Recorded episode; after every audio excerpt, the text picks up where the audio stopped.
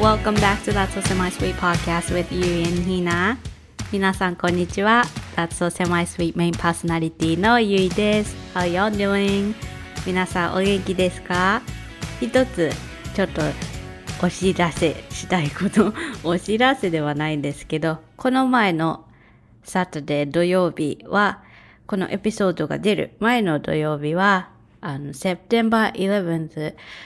でした。アメリカは 9/11 ですね。20th anniversary ということで 9/11 の時から20年が経ちました。すごく大きなナンバーだと思うんですけど、一つ私はこのイベント、そして多くの人が思ったと思うんですけど、この日を忘れないでいたいなと、これからも思い出して、そしてこの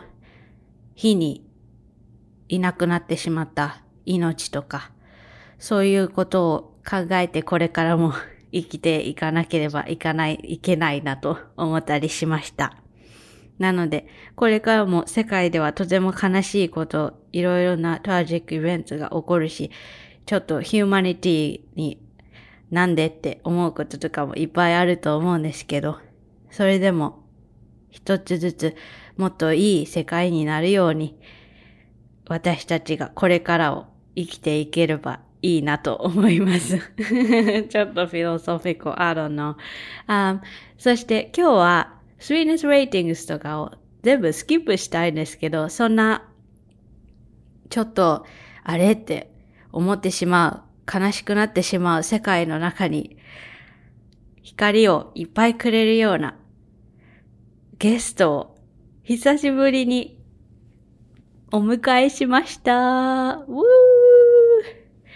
ー、ひなちゃんがブレイクを始めてから初めてのプロパーゲスト、私一人でインタビューという感じになったんですけど、もう本当に彼女の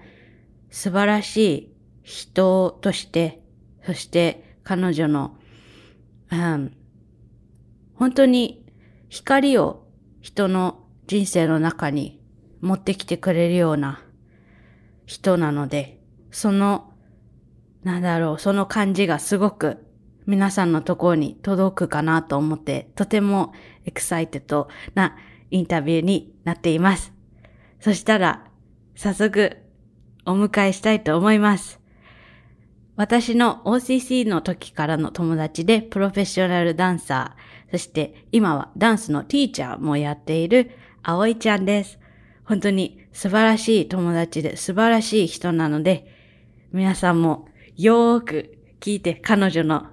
ライト、彼女のエナジーもらってください。それでは早速読んでみましょう。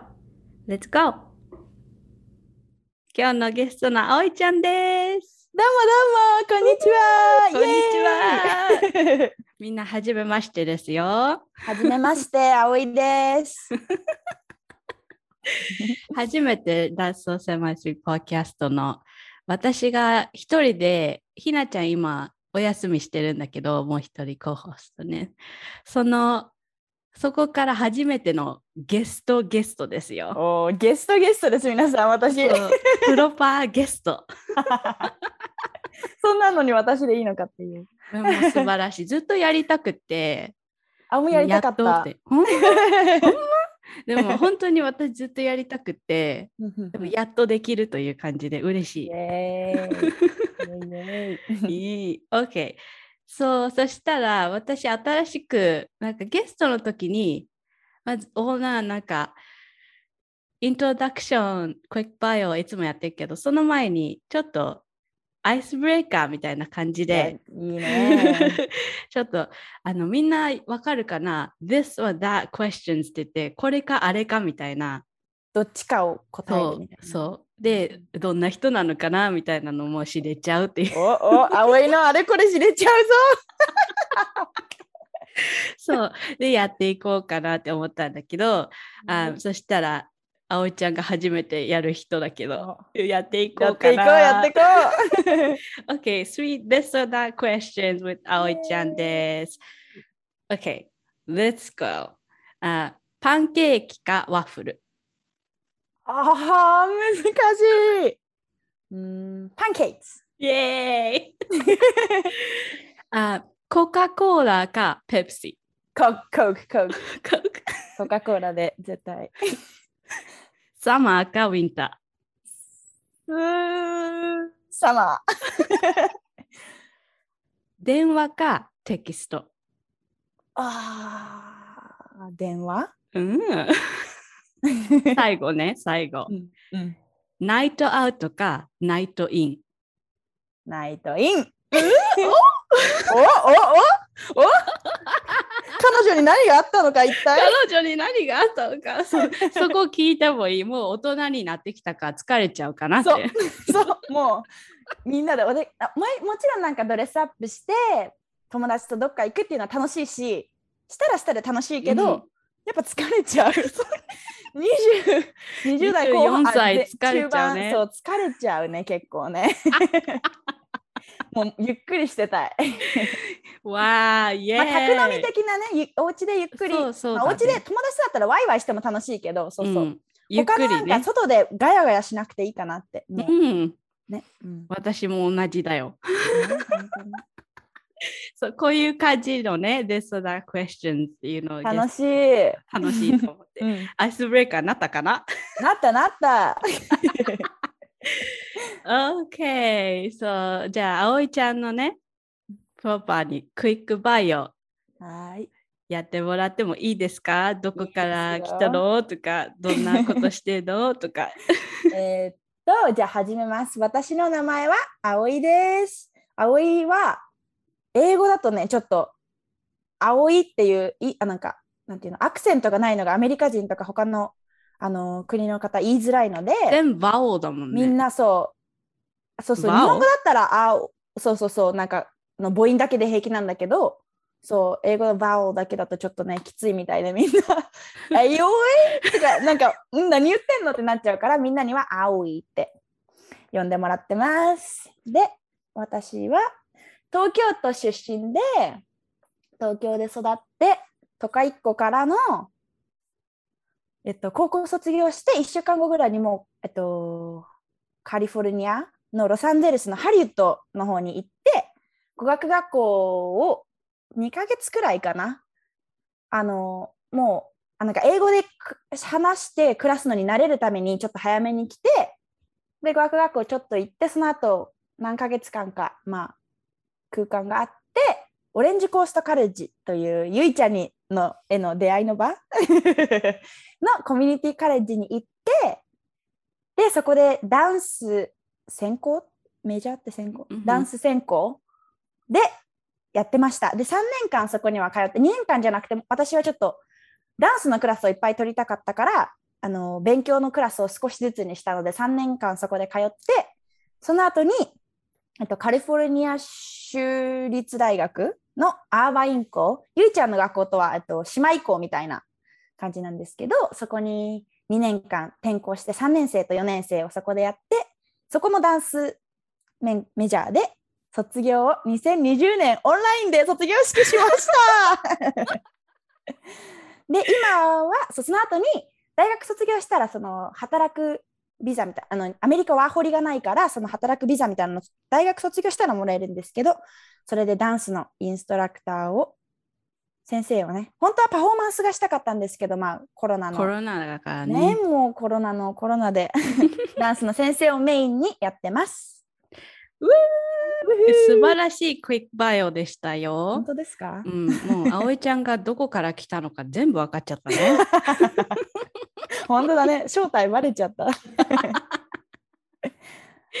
ァンレターを送りたい方は、ね、こちらまで住所は言わないけどこちらまでさあいないからねいるいっぱいいるからわーそうだね。もう喋ってて分かると思うけど、本当にエナジーが好きすぎてもう太陽のような人なんです、葵ちゃんは。ありがとうございます。本当に。でもそれがね、もう OCC の時から、もうみんな葵ちゃんのこと大好き。いや、ただうるさいやつみたいな。No! なんかね、だからすごいファンは多いですよ。ありがとうございます。じゃあそういうことにしときましょう。私ファンいっぱい。ダメ。自分で言っちゃった。そんなことはないですけども、まあありがたいということにしておきます。そうでもね、そんな葵ちゃん今喋ってくれたけど、もうダンスメジャーでずっと小さい頃からダンスやって、今もダンサー、ダンスインストラクターで、もうプロフェッショナルのダンサーなんです。もう素晴らしいタレントがあって、全然そうだから最初に私はじゃあダンスのことにちょっとゲッインチしていきたいなと思います。そうでもこれ聞いたことなかったなと思って、どうやってダンス始めたのというかダンスに入っていったの？まあお姉ちゃん私いるんですけど、2人年上のね、年上かお姉ちゃんってバカ出ちゃった年上だよね。お姉ちゃんがまあやってたのもあるんだけど、お姉ちゃんが通ってたバレエスタジオにはいつもなんかお迎えに行って横でなんかテラテラ踊ってたんだけど幼稚園に入った時か入る前かな、友達に私これからバレエの教室通うんだけど一緒に始めないっていうのをママ同士言ってて、でやろうやろうってなったので友達と一緒に始めた。お姉ちゃんの影響もあったけど、同じスタジオじゃなくて私は別の友達と一緒に3歳ぐらいかなの時にそうバレエを教室でダンス始めました。でもそれで大好きになったのねえ、そうみたい。まあ嫌って思ったことはないかな。そうで小学校の時に結構大きいバレ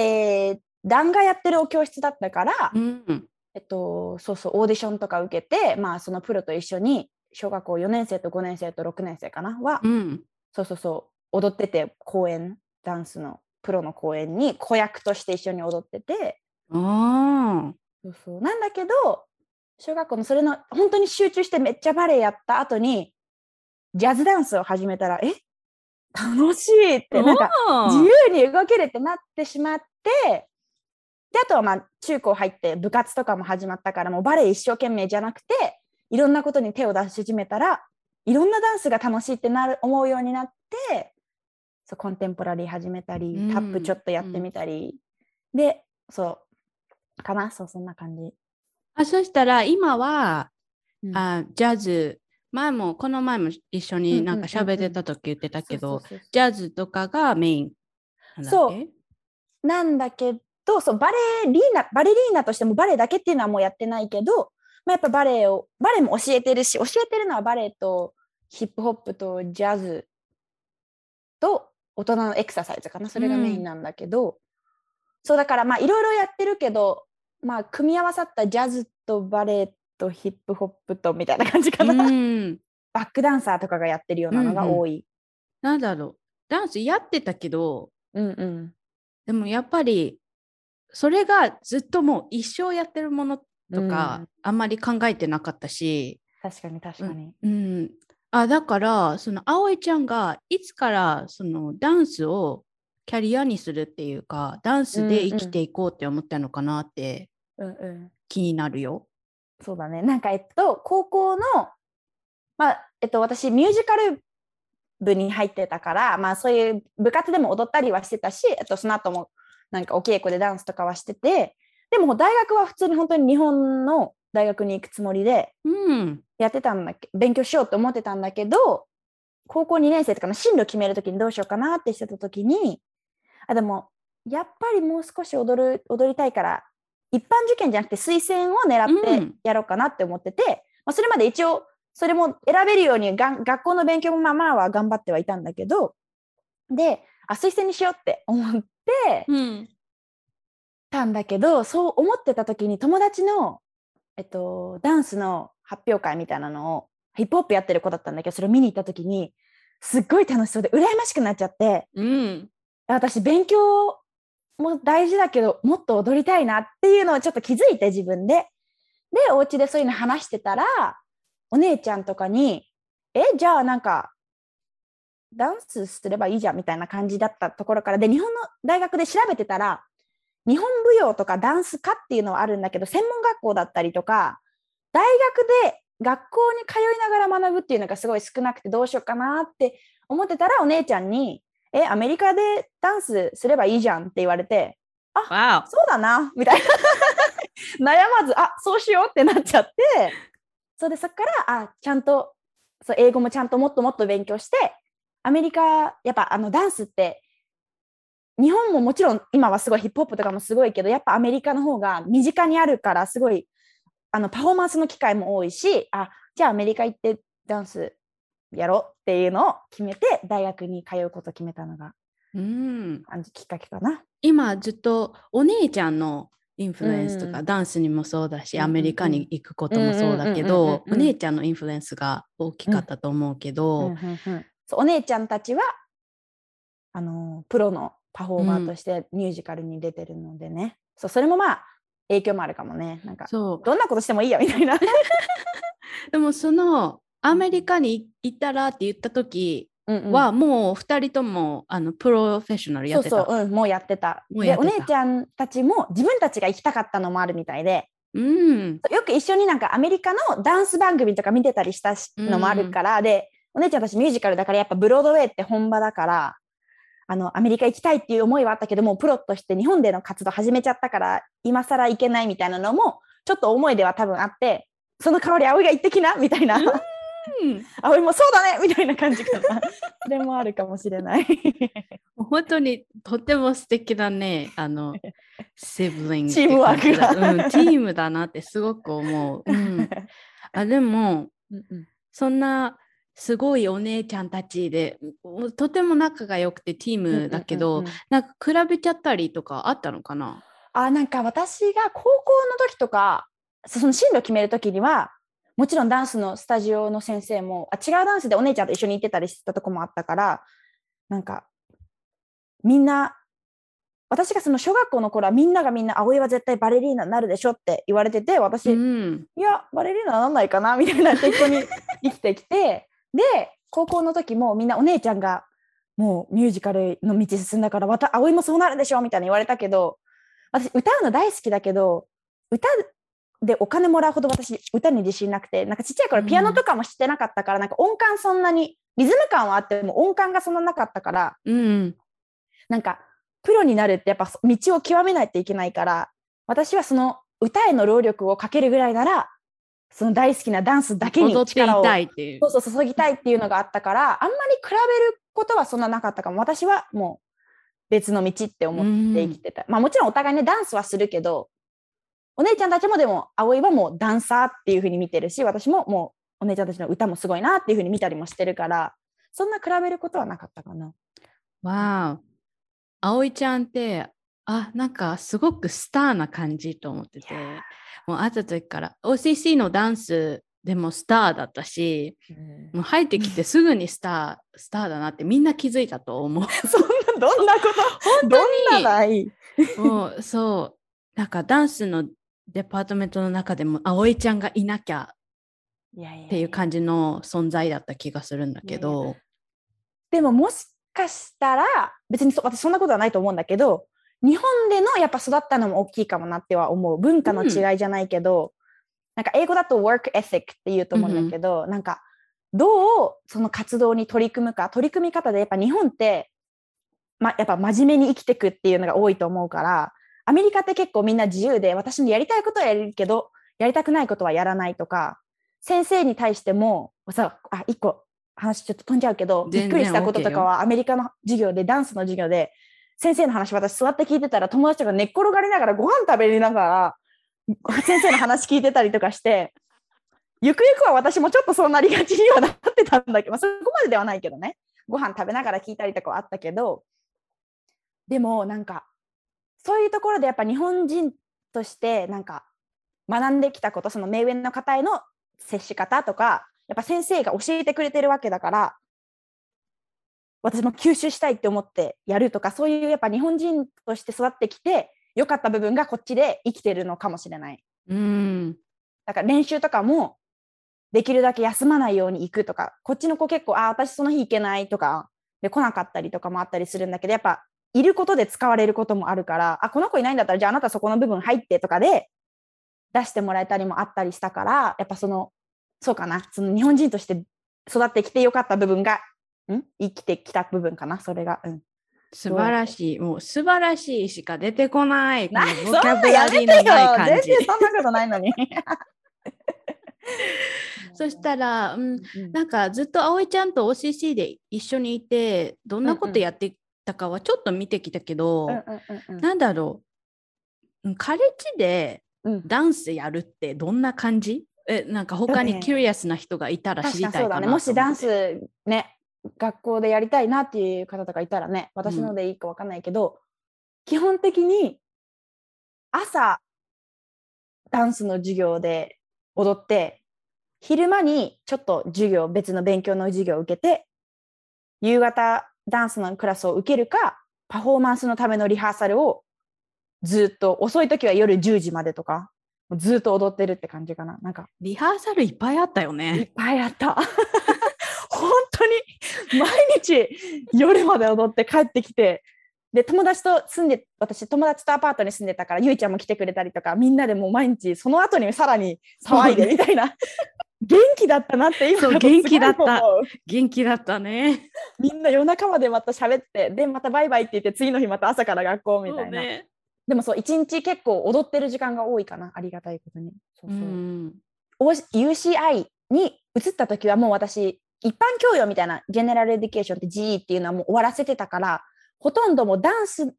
メジャーとして卒業するために必要なクラスしか取ってなかったから、朝8時からダンスして、ちょっと何時間かお休みあって、その間に間違う宿題とかして、あとはダンスの勉強のクラスかな、なんかそのダンスのヒストリーとか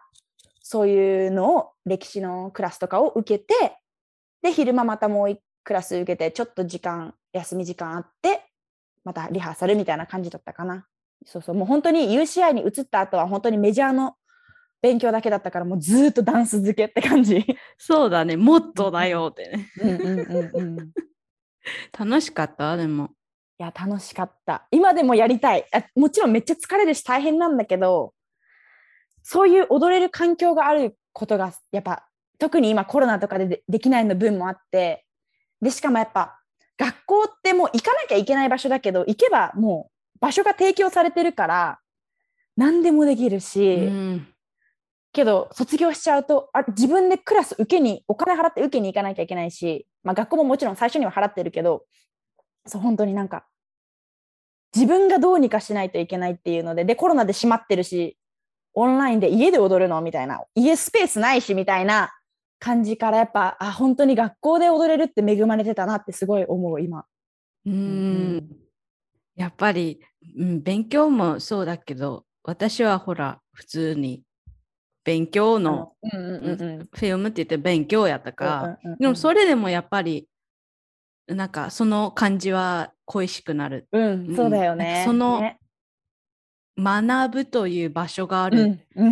もうそこにあること、そうそうもう提供されてるからそうそう、まあ、あなたは行くだけで十分っていうのがね本当に今じゃ羨ましいって思っちゃうぐらい。そうなんかもう学校なんか行きたくないとか思ってたけど、その時は本当にまだ宿題もあるしとか言って、それやってればいいだけじゃんみたいな今思うとそうでもなんかもう学ぶスペース、学ぶ時間がね、やっぱりあるっていうのは素晴らしいことだなって今思います、本当に学校なんて行かなくていいかなって。本当てか実際私ダンスの道進むっていうのを考えた時に、大学なんて行かなくていいやって思ってたの。私はダンスのスタジオとかで留学を助けてくれるスタジオとか LA の方にあったりするから、それしたいって言ってたんだけど、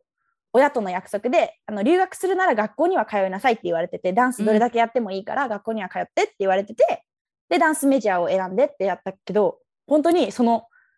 お願いだからお金助けて、まあ、本当に感謝だけど、両親は学校行くのに金銭面とかも助けてくれてたんだけど、私払ってあげるから学校には行ってって言ってもらえてよかったなって思う。本当に学校こんな学校好きだったっけ自分ってぐらい。そうだよね本当にね、なんか思うよね、私もこんなにエデュケーション大事だって思ってたっけみたいな。そうそうそう本当に本当にそう。しかもコネクションもやっぱ作れたりするし、でもそんな葵ちゃんは今そんな学ぶ場所から今度は学ぶ場所を人に与える、あげる、ティーチングをやってるけど、うん、どう自分が踊ってるのとティーチングって。学校にいる頃は私絶対教えたくないって思ってたんだけどもう学ぶのってか、なんかその振付師とか先生とかから与えられて踊るのが楽しすぎて、うんうん、私絶対先生にはならないって思ってたけど、まあ、その機会をいただいてね、教えるの始めてから、まあ、大人にも教えるし、大人に教えるときはちゃんと言葉で説明しても、この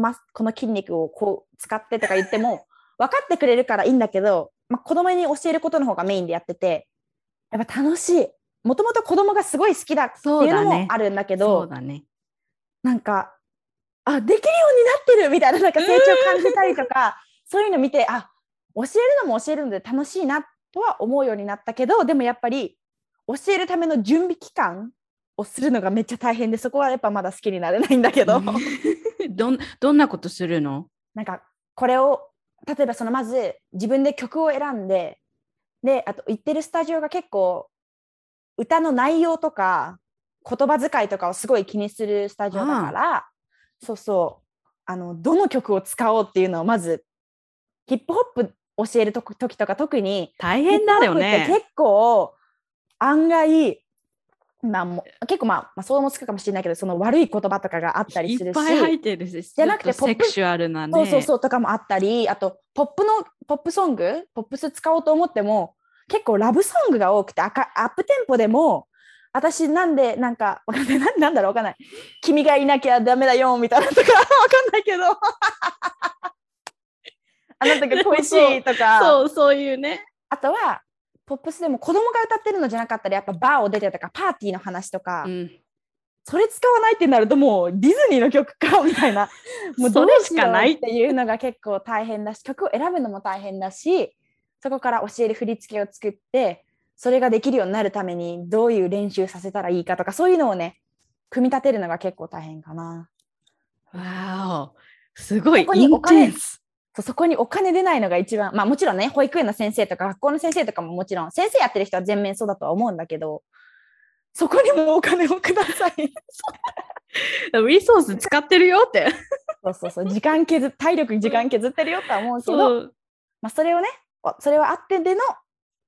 技術面を売ってるお仕事だから、まあ、しょうがないとは思うんだけど、でも本当に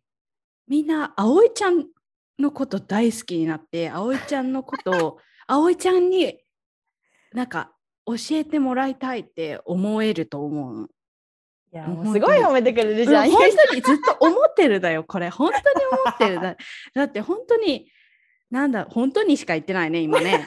このボキャブラリーもちょっと勉強してて、まあもうほらカレッジもうね、あれか、脳みそがね、一部の同じことしか使わないから、もうそうちょっともうあれって感じだけど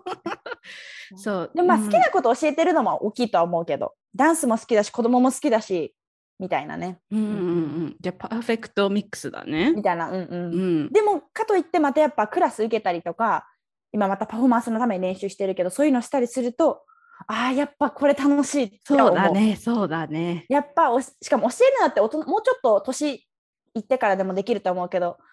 やっぱ踊りを見せる側ってパフォーマーとしてはね、年取りすぎたらやっぱ動けないとか、いろいろ腰痛いとかあったりするからやっぱできる時間がねある時にやりたいなとは思うけど、いやあるね、でもどっちもその楽しいって気持ちは、ティーチングの時も踊ってる時も、葵ちゃんはすごい出てると思う。だからそれに人がね引きつけられるんだと思うまあそうだといいけど、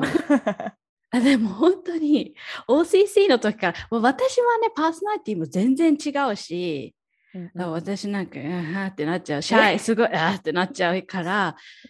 なんだけど、それでもなんだろう、 OCC の時も UCI の時もソーシャルメディアとかで見てたりとかあったけど、葵ちゃんの周りに本当に人がいっぱい来るっていうか、なんだろう、もう引きつけてみんな葵ちゃんのこと大好きで、なんだろうこのマグネリックな力はみたいな、これはどこから来てるんだろうってすごい思うんだけどどう思う？自分では自分では適当なんだと思う。考えすぎず、なんか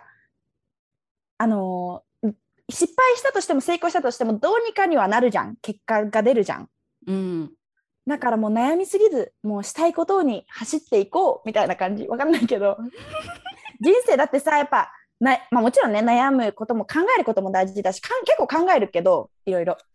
でも結局まあいいや、その時になってみなきゃわかんないやみたいな。そうだね、結構めんどくさがり適当だから、うんうん、大丈夫かなみたいなところはすごく葵ちゃんから感じて、うんうんうん、私にないものだからすごく、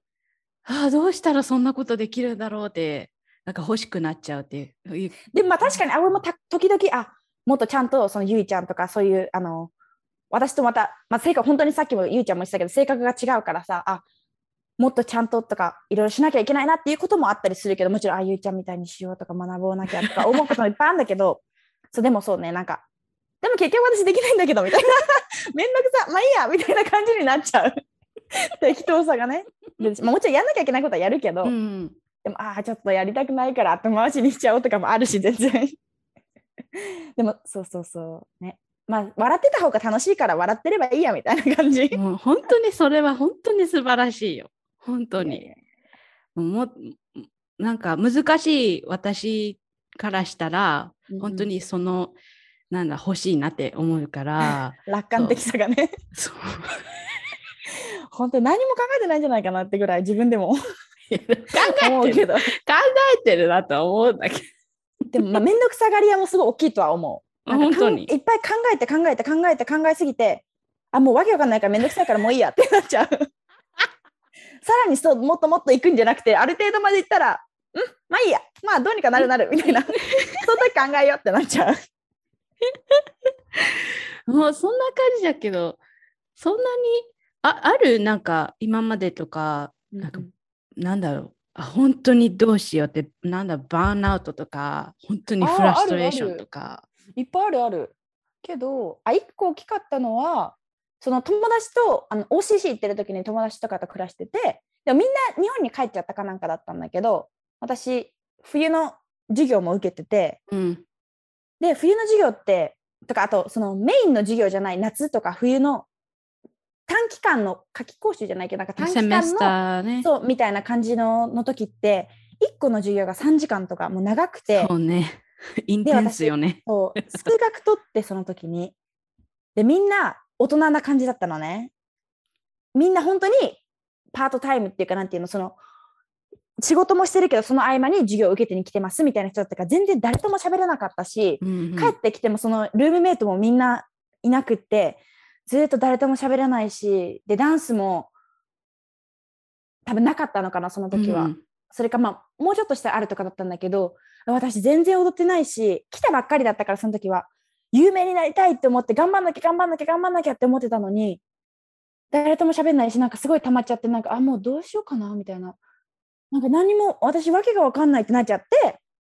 て、でもなんかその時もお母さんと話したりとかして気づいたのは、別になんか自分でプレッシャー勝手に与えてたなと思って、こうしなきゃいけないって思いすぎてて、でもその、コロナとも似てるんだけどシチュエーションが、その誰とも話さないってやっぱり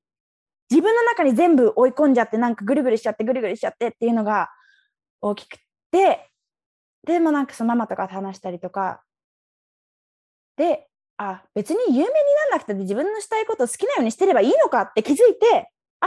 なんだもっと楽に生きようみたいな、踊れてなくったってそう踊れてない期間があったって別にそれはそれで楽しめばいいやみたいな、そう切り替えができてからは結構そんなに悩むこともあんまりないかな。一回すごい悩んでからは、うんうんうん、そのパワーちょうだい本当になんかそうスーパーパワーな気がする。めんどくさがってもうなんかもういいやってやっちゃうしかない適当になるしかない、いい意味でね適当になるしかないかなっていやでもそのゆいちゃんのちゃんとしなきゃっていうのもくださいもういらないと思うよこのやばいわもう何もコントロールができませんって。まあでもそうなるけど、今でも葵もこれもやんなきゃいけないのにこれもやんなきゃいけない、もうとりあえず寝ようってなっちゃう明日早く起きようってなるとはね、まあ、後々話すとは思うんだけど、そう、私結婚して、まあ、もうそんな悩まなくていいじゃんって言ってくれる人も周りにいるから、そうだね、もういいやとはのもあるかもしれない。もう素晴らしい、もうセグウェイもしてくれてね、素晴らしいよ。いや、何がよ、おしゃべり好きが出ちゃってるだけ。だってもう次の私が聞きたかったポイントはそのことだもんって。そう、今葵ちゃんがね言ったんだけど、葵ちゃんはね、今年ね結婚したー。タダダタン、タダダタン、I do ってね。Yes, I do. I do. I do 言ったね。見ました。そう、ニューリーウェドなんですよ。そう、ありがとうございます。で、まあ、俺とも言う皆さんありがとうございます。ありがとうございます。そう、でもその今ハズバンドだけど、5年ぐらい付き合ったんだよね。そう、5年弱付き合って、もうこんなになるなんてね、全くもう誰が予想したでしょうか。そう、でもね、結婚して、これは国際結婚だよね。そうなんです、それがまたね大変です。そうね、それでハズバンドは、アメリカのねワイトの男の人だけど、そうそう、これは、まあ、インターレーシャルマリッジというか、そういう感じだけど、どう結婚して何か、なんだろう、気持ちが変わったりとか、なんか違うなって前とみたいな時ある？全く変わってなかったんだけど、たまにふとそう彼を見てて、あ、私この人と、まあホープフリーね、まあ、きっと本当うまくいって一生一緒にいるんだって思って、あ、この人がおじいさん、なんか本当白髪になるまで見てられるんだっていうのに、なんかたまにふと思って、あ、幸せっていうか、あ、なんか、あ、楽しみだなっていう、なんか違うワクワクが出てきた。もちろん5年とか、今4年半付き合ってずっと一緒にいるのかなとは思ってたけど、でももしかしたらやっぱり付き合ってた当時は留学生だったから、あ、帰ったら別れるかなとか、どうすんだろう、やっぱり未来が読めないずっと付き合いだったから、まあ今楽しめばいいやって思ってたけど、それがだんだん続いてって、結婚して、あ、私将来ずっと、あ、この人のそのおじいさん、私がおばあさんだったおじいさんになるのも見れるかもしれないっていうのは、違う楽しみがねできたかなって思う。変わった。わあ、もう本当に楽しいよ、人生が。人生楽しい、確かに人生楽しい。あおちゃんのね、まい。でもそう、でも初めて会ってみて、ずっといい人だろうなとは思ってたんだけど、でもすごくいい人だなって思って、なんか葵ちゃんがその人と一緒になって私も嬉しかったけど。 ありがとう。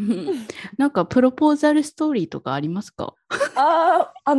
それがないんですけどでも、まあ、何年もね、まあ、短くパッと話すと、まあ、その4年半ぐらい付き合ってて、で私がその大学卒業して、その働いてたんだけど、そのうちね、そのビザが切れるっていうことで、じゃあどうするみたいなのをちょこちょこは話してたんだけど、彼も結構大事な話とか先延ばしにしたいタイプで、葵はどうなのみたいな。でもあんまりどうなのって言いすぎると、じゃあもういいやってなれるのも嫌だったから、まあ、もちろんね、好きだったからね、まあ、好きだから別れたくはないけど、でももし葵が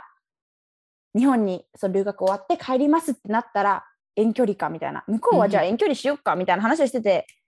私個人的にいや絶対無理みたいな帰ったら別れるって言ってて、で彼もなんでだろうなみたいなぐらいしか思ってなかったと思うんだけど、一回ちゃんと話した時に、やっぱ時差16時間17時間あって、お互い帰ったら仕事があって、彼も仕事あってで忙しくて、絶対テキストも「Hi, how are you? Good」だけとか、こんなことあったんだ、へえ、で週末時間が合えば電話1回できるかなぐらいとかになっても、絶対個人的に多分続かないっていうか、なんか辛いしなくなるだろうなと思って、やっぱりそれがハードルになるよね。そうそう、で、まあ、今コロナもあるから、どれだけ帰らなきゃいけないかも分かんないし、またいつ会えるかも分かんないっていうので、多分それ私には辛すぎるから、帰ったら別れるよっていうのはちゃんと言ってて、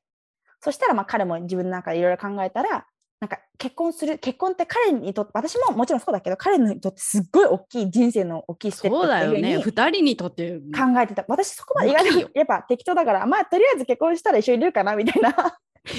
にしか思ってなかったんだけど、彼にとっては結構やっぱ重要なステップだったから、自分的にはまだ準備はできてないんだけど、できてないって決断を今しないで葵を返しちゃったら葵を失うかもしれないから、もしそうなった時に絶対に後悔するから、やっぱ一緒にいたいから、自分が結婚の準備、旦那さんになる準備できてるか分かんないけど、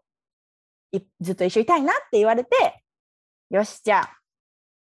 結婚しようってなったかな、うん、その前にもなんか冗談で私が言ってたけど、Will you marry me って結局向こうからは言われずまあでも別にね、それが大事なわけじゃないから。そう、最後はね、やっぱり2人でちゃんとトークができて、ちゃんと葵ちゃんを失いたくないって彼が自分で気づいたんだから、それを言ってくれたのが嬉しかったかも。それだけでもいいやみたいな、うん、私はなんだろう、いいなって思うのすごく、うんうんうんうん、2人見てて、あいいなって ありがとう、うん、思っちゃうよね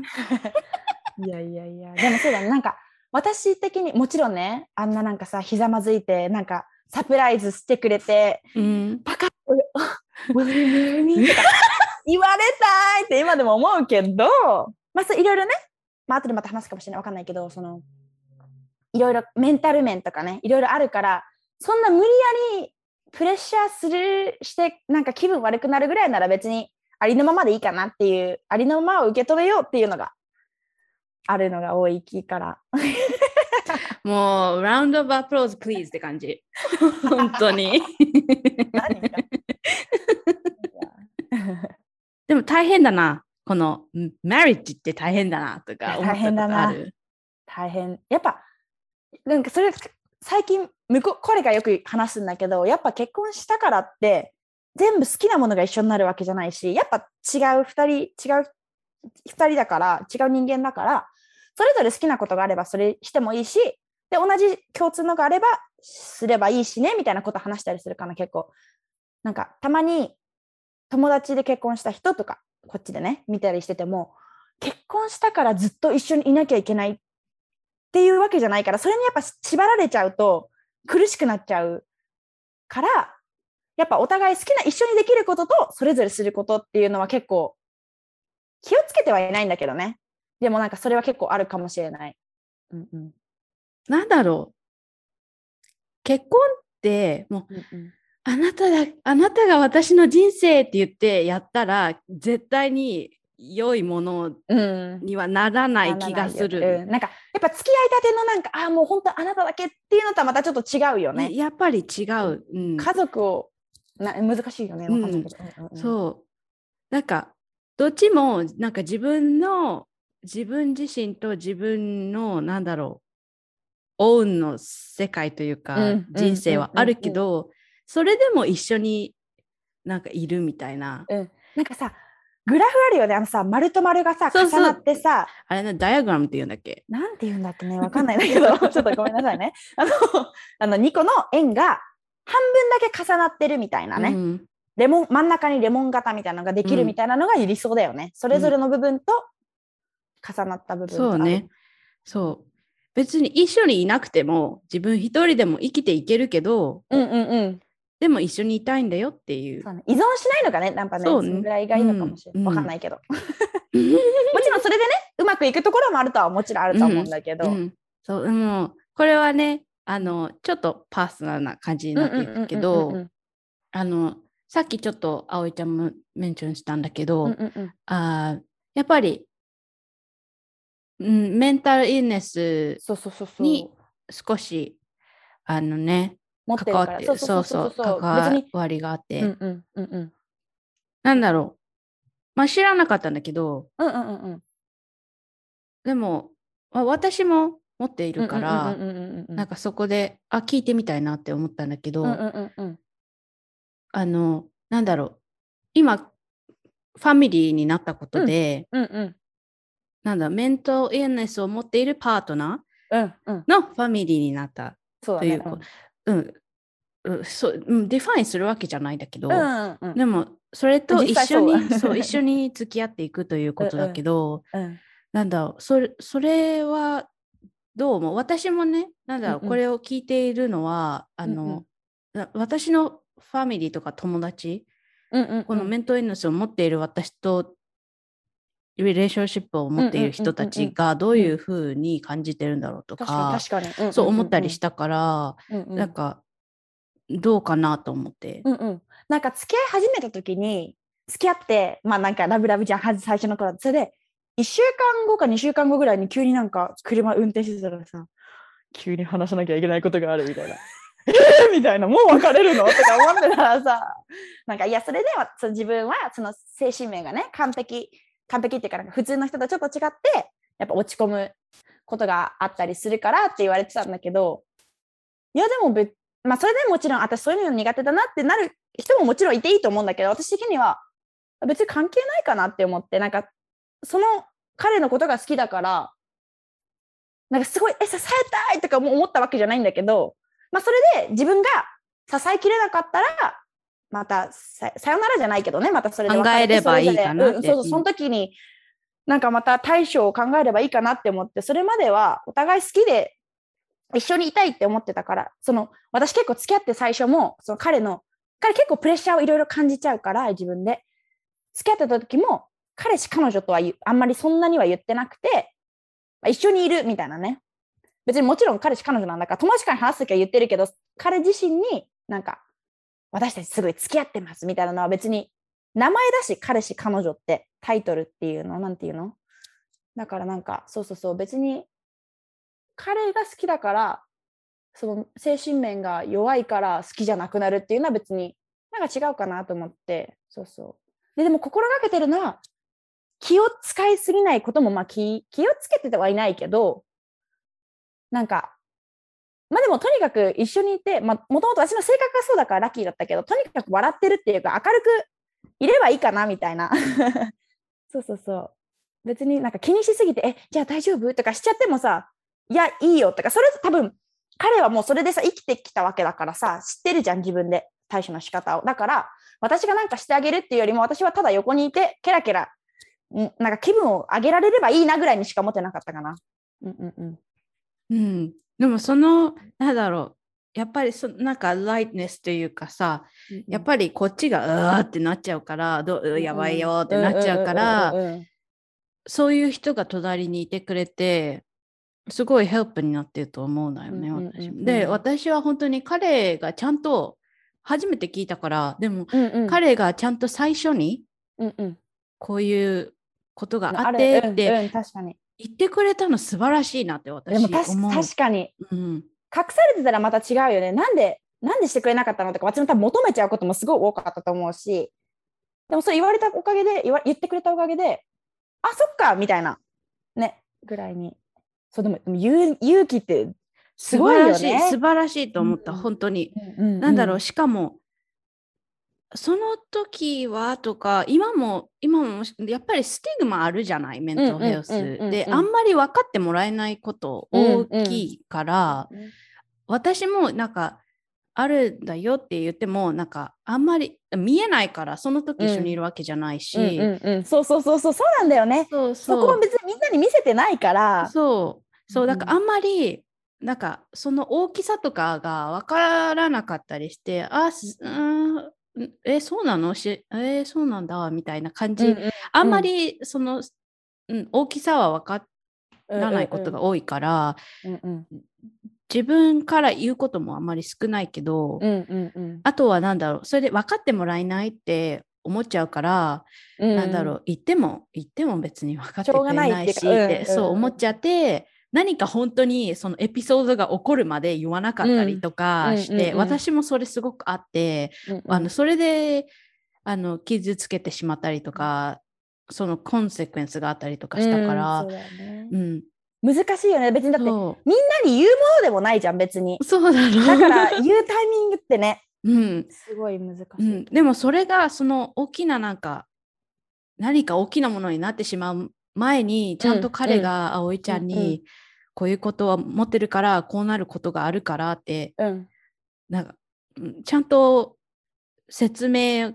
したっていうのが本当に素晴らしいなって思う、ね、ちゃんと分かってる。でもそこちゃんと真剣にね、それで確かに自分では考えてなかったけど、その時はでもじゃあなんかそれだったら別れてもいいからねとは言ってくれたんだけど、俺はなんで別れるみたいな全然分かってなかったんだけどそうそう、でも確かに今考えればそういうふうにちゃんと言ってくれたってことでちゃんと向き合おうとねしてくれる、準備もできるしね、そう、私的にもそう準備、心のね準備じゃないけどねはあったかも、確か言ってくれたから続いてるのもあるかもしれない、素晴らしいと思う、本当に素敵だと思う。なんだろう、こうメリーになって、なんかこれからずっと一緒になんか生きていくんだっていうこともそうだけど、なんだろう、楽しみなこととか、こういう2人で人生作っていきたいなとか、なんだろう、そういうビジョンとかあったりするのかな。そこまではまだあんまないけど、でもわかんない、いつかもっとね大きな家族を作るかもしれないからさ、そのもし子供を持つとか、それはねまた彼の準備ができて、私はもうちっちゃい頃からもう赤ちゃん好きすぎて、中学生の時からもういつでも子供を産めるとか言ってたぐらいなんだけどもちろんねいろいろあったりするから、でもペットも飼いたいねとは言ってるし、だからそういうふうにまたなんか家族ってなってくのも楽しみかな。なんか、まだそこまでなんかこう行きたいなとかはないけど、ずっと笑っていつもお互いふざけ合ってなんか笑かし合おうみたいなしてるから、一生それして笑い続けられたらいいなとは思うけど。すごい素敵、とてもいいありがとうもう素敵すぎて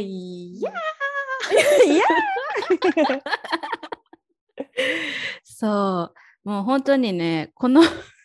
エピソード聞いてる皆さん、このなんだろう、もうブライトネス、このライトを吸収したしてくださいしてください本当にこれってよくあるものじゃないと思う。本当に、ありがとう、じゃあ恵まれてありがとうございますもう本当に葵ちゃんに出会える人たちってすごいラッキーだと思う。いや、そんなありがとう、私らがラッキー、すごくラッキーだなって思う。じゃあ最後にこれを聞きたいなと思って、なんだ、その葵ちゃんの、この葵ちゃんも聞いててわかるけど、そんな葵ちゃんのなんだろう、シークレットというか、ティップスではないんだけど、なんだろう、マインドセットとか人生、そのハッピーな人生を生きるために自分がこういうことを思ってるとか、こうしたらいいんじゃないかなとか、ちょっとあったら教えてほしい。OK。なんかね、自分的にやっぱりさっきもちょっとちらっと言ったんだけどやっぱ笑うことってすごい大事だと思って、なんか特に私の人生でさっきも話したけど、そのすごい落ち込んでた時とかも、やっぱ一人の時って笑うことってあんまないじゃん。動画見てふふとかはあるかもしれないけどさ声に出して笑うってやっぱ私にとって結構エナジーになってて、エネルギー源になってて、なんかやっぱ私人が幸せになるのを見るのが好きだから、笑ったりとかってなってるのが好きだから、ちっちゃいお菓子プレゼントしてみたりとかそういうなんか笑顔を見たりとか笑ったりするのを自分もだし相手もしてほしいなって思うのが結構大きいかなとは思う。もちろん気を使いすぎるのもねまた違ったりするとは思うんだけど、やっぱ笑顔、笑うことかなだし、あとその悩みすぎた時もだけど、やっぱいいやぐらいな、なんか適当さじゃないけど笑い飛ばす感じあまりシリアスに考えすぎないという感じかな。もちろんその落ち着いて考える時もあるけど、なんか起きた時の心の準備じゃないけど、いろいろこうなった時はこうするかとかパターンとかは考えとくけど、柔軟に生きてこう、オープンマインデッドで何があったってあなたの人生だしみたいな、私の人生、自分がやっぱ楽しいのが好きだから、笑って楽しく生きてれば周りがどうであれ、自分のいる環境がどうであれ、やっぱなんか私学校で高校の時とかによく言われてたのは、なんか置かれた場所で咲きなさいっていう言葉があったんだけど、いつもそれを思って生きてるわけでは全くないんだけど今思いついた言葉で、そのどこに自分がどの環境にいたとしても自分が置かれた場所で自分を生かしなさいみたいな、勝手にないい役じゃないけど多分そういう意味だとは思うんだけど、うん、なんかやっぱどこにいたとしてもやっぱ自分らしく楽しく生きてられたらいいかなっていうのが自分の中であるかな。結構笑ってとにかく笑ってこいみんな人生やっぱもうコロナとかさやっぱいろいろ辛いこととかあって悲しいこととかストレスやっぱ社会人になっていくとやっぱストレスってどんどん溜まっていくから、少しでも小さな幸せとか笑いを見つけてキラキラして生きていくのが私的には楽しいですわー、もう今日本当にこの葵ちゃんのもうねまた光をねもらったよ本当にありがとう。やだありがとうもう今日本当によかった、こうやってポッドキャスト来てくれて本当にありがとう。英語だとなんかね Thank you for having me って言うけど本当にありがとう呼んでくれて楽しい。葵ちゃんのねインスタグラムもショーノーツにあるので、もし自分でリーチアウトしてみたい、友達になってみたいと思ったら、うん、ぜひコンタクトしてみてください。もういつでも葵ちゃんはね、誰でも待ってますね、ライトとラブをくれますからあと大口を開けて笑う顔も素敵見られますもう今日は本当にありがとうございました。本当にありがとうございます。呼んでくれて。じゃあ、ね、これからパフォーマンスとかもあるから、うん、体に気をつけてね。ありがとう。ゆいちゃんも頑張って。またキャッチアップね。私はね。また OC に会いに行くからね。Yes! それでは今日のエピソードはゲストに葵ちゃんを招待しました来てくれてねありがとうございました。ありがとうございますそれではまた皆さん来週お会いしましょう。バイバイ。